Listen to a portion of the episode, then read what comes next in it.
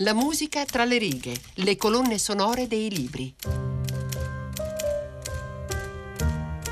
Bentrovati da Valerio Corzani, un saluto a Francesco Mandi che è regia, Michele Marzi in console, questo è appunto la musica tra le righe, eh, ci occupiamo di libri e di musica, eh, questo abbastanza lampante, cerchiamo di eh, indagare all'interno delle pagine dei libri, dei romanzi, per tirare fuori un filo rosso sonoro, musicale, con le citazioni esplicite che si trovano dentro questi libri. In questo caso andiamo in Scandinavia, eh, quando si parla di romanzo thriller ambientato in terra scandinava, il nome di John Esbo viene quasi naturale. L'autore di Oslo è oggi forse la più grande realtà letteraria della penisola, con libri venduti in milioni di copie e anche qualche trasposizione cinematografica. John Esbo eh, nato nel 1960, oltre che scrittore è stato tante cose, attore, calciatore, calciatore nella Serie A norvegese con il Molde Football Club. Ha eh, lavorato come giornalista freelance, ha fatto il broker in borsa. È stato anche membro di una rock band, cinque album con i Dider e uno da solista tra il 1995 e il 2006. Questo fa sì che eh, naturalmente i riferimenti musicali che inserisce tra le pagine dei suoi romanzi sono sempre appropriati, alle volte davvero sorprendenti. Eh, il libro che abbiamo scelto è un libro apparentemente minore, meno conosciuto sicuramente, si intitola Sole di mezzanotte, è una mh, mm, storia piuttosto torbida ma anche intrigante, la storia anche di un riscatto umano.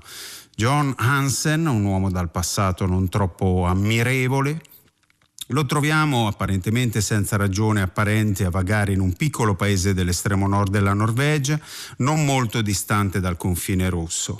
Piano piano si chiarirà tutto. Intanto noi diamo un'occhiata alla quarta di copertina che comincia a regalarci qualche indizio. Dice di chiamarsi Ulf e cerca un posto dove nascondersi. Così ha viaggiato per 1800 km su treni e autobus fino a un paesino sperduto nell'estremo nord della Norvegia. Aveva dei buoni motivi per tradire il pescatore, il signore della droga con cui lavorava a Oslo, ma ora ha i suoi sicari alle calcagna. Inutile continuare a scappare. A Kasund, almeno, ha trovato un capanno da caccia, una donna quasi bella e un ragazzino che non vedeva l'ora di parlare con un forestiero non dovrà attendere a lungo per scoprire se anche per uno come lui è possibile una redenzione, oppure se davvero la speranza non è altro che un'invenzione del diavolo. Un riferimento esplicito alla musica arriva nel romanzo solo dopo più di 60 pagine. È un eh, capitoletto flashback nel quale il protagonista torna a raccontare i tempi da malavitoso di Oslo e in particolare il momento in cui lo viene a trovare uno scagnozzo del boss per reclamare i soldi di una partita di droga che Ulf Olav aveva eh, trattato. Ulf eh, lo fa entrare e per farlo accomodare sposta da una sedia delle delle copie della rivista Mad e alcuni dischi di Charles Mingus e di Monica Zetterlund.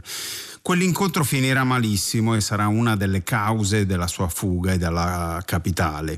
Quanto ai dischi di Monica Zetterlund ci occuperemo tra un po', mentre è proprio con il contrabbassista Charles Mingus che inauguriamo il nostro tracciato di ascolti. Il disco è un capolavoro del 59, Mingus Hahum.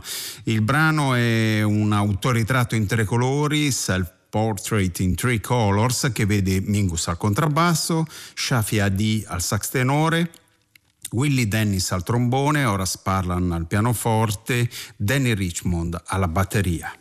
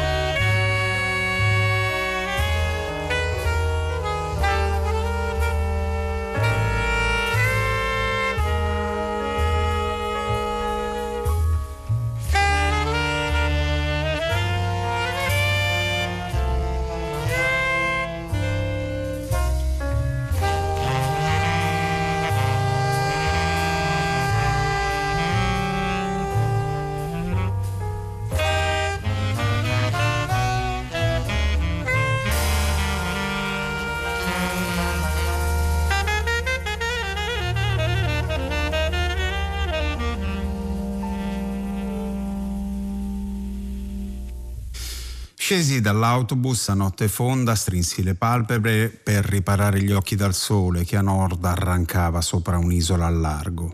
Magari lassù non mi avrebbero trovato.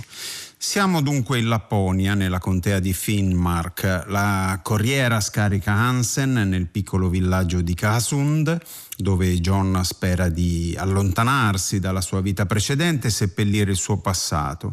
Si presenta alla comunità del paesino come Ulf, l'abbiamo detto, e afferma di essere un cacciatore in cerca di selvaggina nella regione. Gli abitanti del posto lo accolgono senza far problemi o anche porgli scomode domande sul suo passato. Gli permettono di occupare un capanno comune riservato alla caccia. In realtà abbiamo detto eh, non è un cacciatore, è un fuggitivo in cerca di un posto dove rintanarsi. Ebbene, così come eh, forse nella sua natura eh, poliedrica abbiamo detto quante professioni ha attraversato nel corso della sua vita, eh, c'era da aspettarsi che una volta esaurito il filone d'oro eh, Nesbo si allontanasse da Harry Hall e recidesse il cordone che lo legherà per sempre alla serie del fortunato detective norvegese c'era anche da aspettarsi che i suoi romanzi diventassero sempre più introspettivi, come già ci aveva preannunciato nel primo capitolo di questa trilogia. E in Sole di mezzanotte troviamo una prosa molto essenziale, sobria, che si scosta leggermente dal romanzo giallo e racconta appunto una storia basata anche sull'analisi interiore. Ulf è un personaggio complesso e profondo, segnato da un passato difficile, ma ancora una volta Nesbo sembra essere deciso a redimere il suo killer e ce lo presenta sotto una luce diversa, una sorta di eh, catarsi purificatrice eh, propiziata proprio dal contatto con questo paese ai confini del mondo. E poi ci sono appunto i racconti retrospettivi che inquadrano meglio il protagonista, fotografano la sua vita a Oslo prima di fuggire a nord. E ancora in uno di questi flashback che entra in campo anche la musica, anche se un po' di sfuggita con un riferimento a un basker che suona male un brano celeberrimo di Bob Dylan proprio nel momento in cui una sua ex gli confessa di essere incinta e che il padre è proprio lui. Bobby era una delle ragazze dello Slot Sparken. Aveva lunghi capelli castani, due occhi miti e fumava hashish. Questa è una descrizione molto superficiale di una persona, ovvio, ma sono le prime cose che mi saltano in mente. Non era proprio ricca come lei avrebbe voluto far credere, ma le piaceva l'idea della ragazza hippie ribelle che rompeva con la tranquillità sociale, la sicurezza economica e il conservatorismo politico per, già, per che cosa? Per mettere alla prova delle idee ingenue su come si potesse vivere, ampliare la coscienza e rompere con le convenzioni superate, come quella per cui un uomo e una donna quando fanno un figlio insieme devono assumersi entrambi una certa responsabilità. Ripeto, eravamo molto simili. Sedevamo allo Slot Sparken ad ascoltare un tizio che suonava una versione mediocre di The Times They Are Changing con una chitarra scordata quando Bobby mi disse che era incinta e che era quasi sicura che il padre fossi io. Che fico, saremo genitori, dissi, sforzandomi di non dare l'impressione che qualcuno mi avesse tirato un secchio di acqua gelata in testa. Come gather round people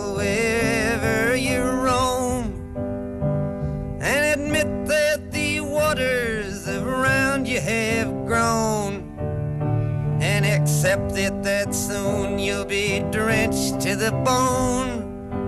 And if your breath to you is worth saving, then you better start swimming or you'll sink like a stone. For the times they are a changing. Come, writers and critics who prophesize with your pen. Keep your eyes wide, the chance won't come again.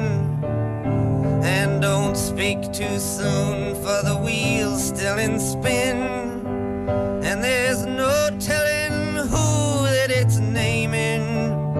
For the loser now will be later to win, cause the time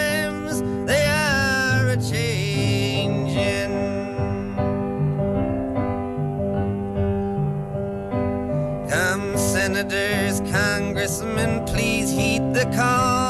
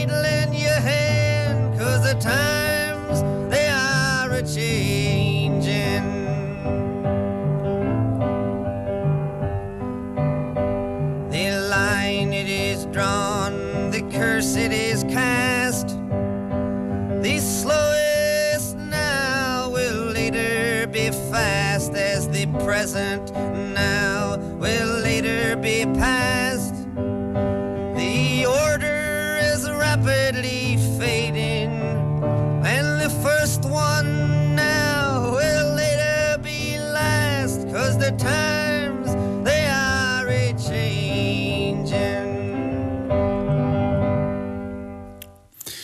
Una versione di questo brano celeberrimo per piano e voce, eh, citato, segnalato appunto come strimpellato per strada in uno di questi flashback che era- caratterizzano l'avventura di Sole di Mezzanotte. E, è un romanzo, dicevamo, che conferma l'intenzione da parte dell'autore norvegese John Esbo di completare la trilogia eh, inaugurata nel 2015 e che si dovrebbe chiudere con un terzo titolo di cui si conosce per ora solo il possibile titolo internazionale, ovvero The Kidnapping.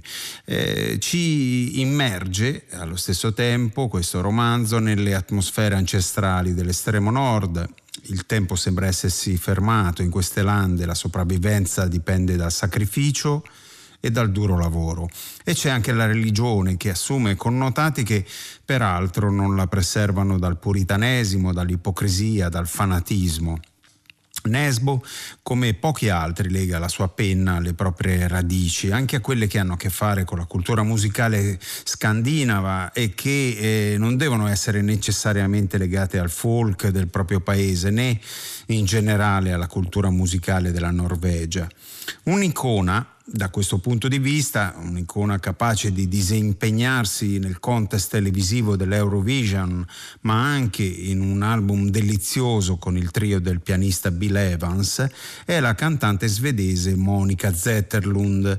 Nel romanzo di Nesbo entra attraverso una vera e propria ossessione del protagonista nei confronti di questa interprete e di una sua canzone. Ascoltai le onde, il falò, un garrito di gabbiano in lontananza. Monica è la tua fidanzata? Sì, risposi, è la mia fidanzata. Ah, da quanto state insieme? Vediamo, dieci anni mi pare. È parecchio tempo. Sì, però stiamo insieme solo per tre minuti alla volta. Come per tre minuti?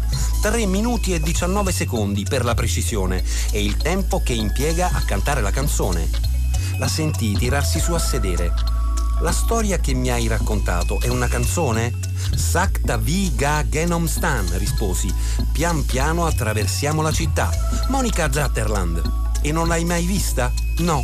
Avevo un biglietto per un concerto in cui si esibiva insieme a Steve Kuhn a Stoccolma, ma Anna si era ammalata e quindi dovevo lavorare. Lei annuì in silenzio. Åh, det är skönt när mitt Stockholm är grönt. Sakta gå hem genom stan. En kyss, sen går man sakta igen. Sakta en tur genom stan. Och det är natt och på avstånd och skratt. Och man går hem genom stan. En doft av hö från någon ljuv skärgårdssjö smyger sig tyst in till stan. Precis som din arm, så lätt och så varm känns sommarens vind mot min kind. Och natten står still, den finns inte till. En tystnadens skugga, en vind. Den är så kort och den glider tyst bort när trästarna vaknar Klockan är två, hela himlen är blå. Sakta vi går genom stan. Sakta hitåt tror en man i en båt. Stannar och ser på en svan. Allt är tyst och jag tiger nyss kysst. Sakta vi går genom stan. På Västerbron i den himmelska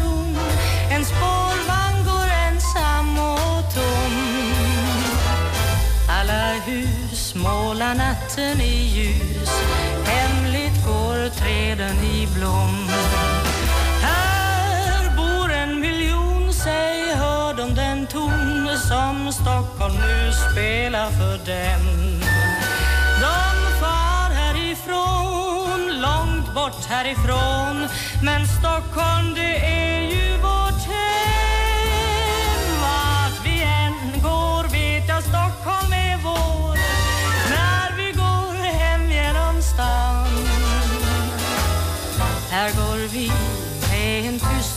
melodi Ensamma i hela stan.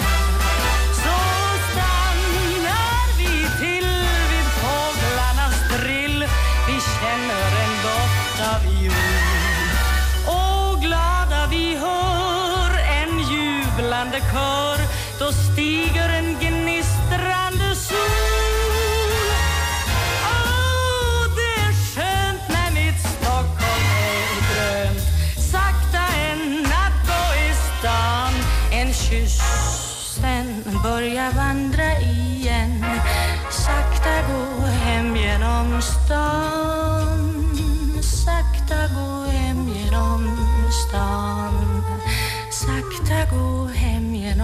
Genom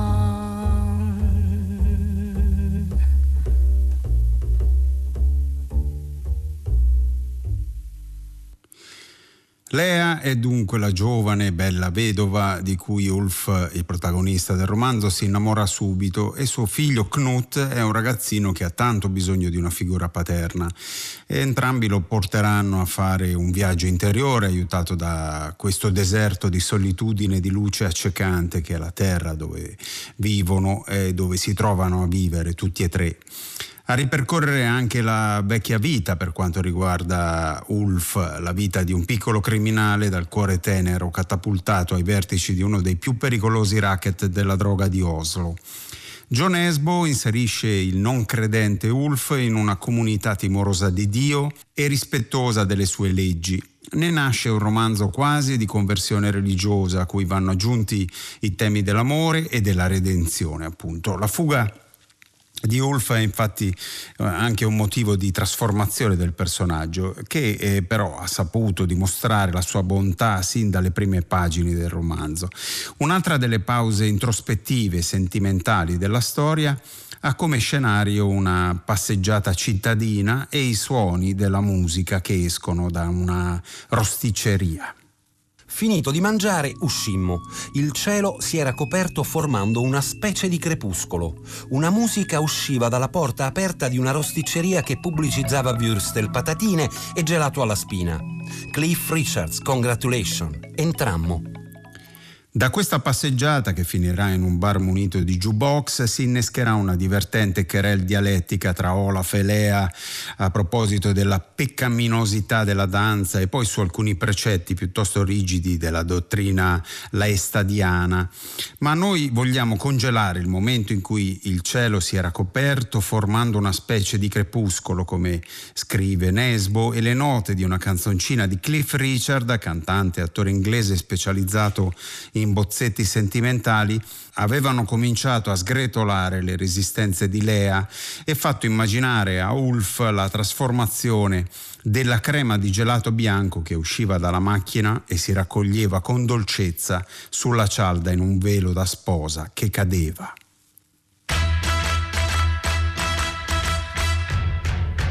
Congratulations and celebrations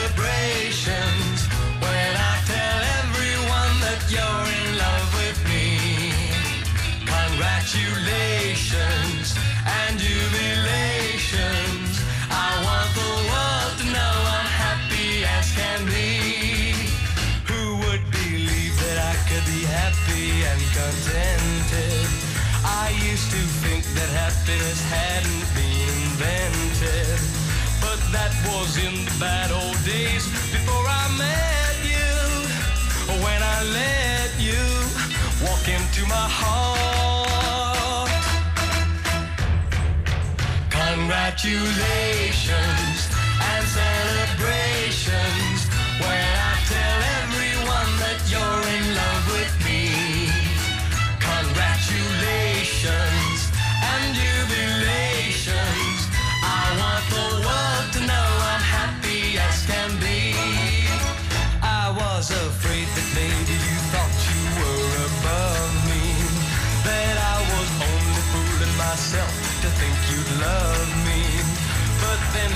tonight you said you couldn't live without me.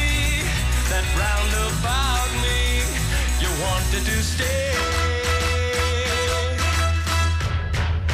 Congratulations and celebrations when I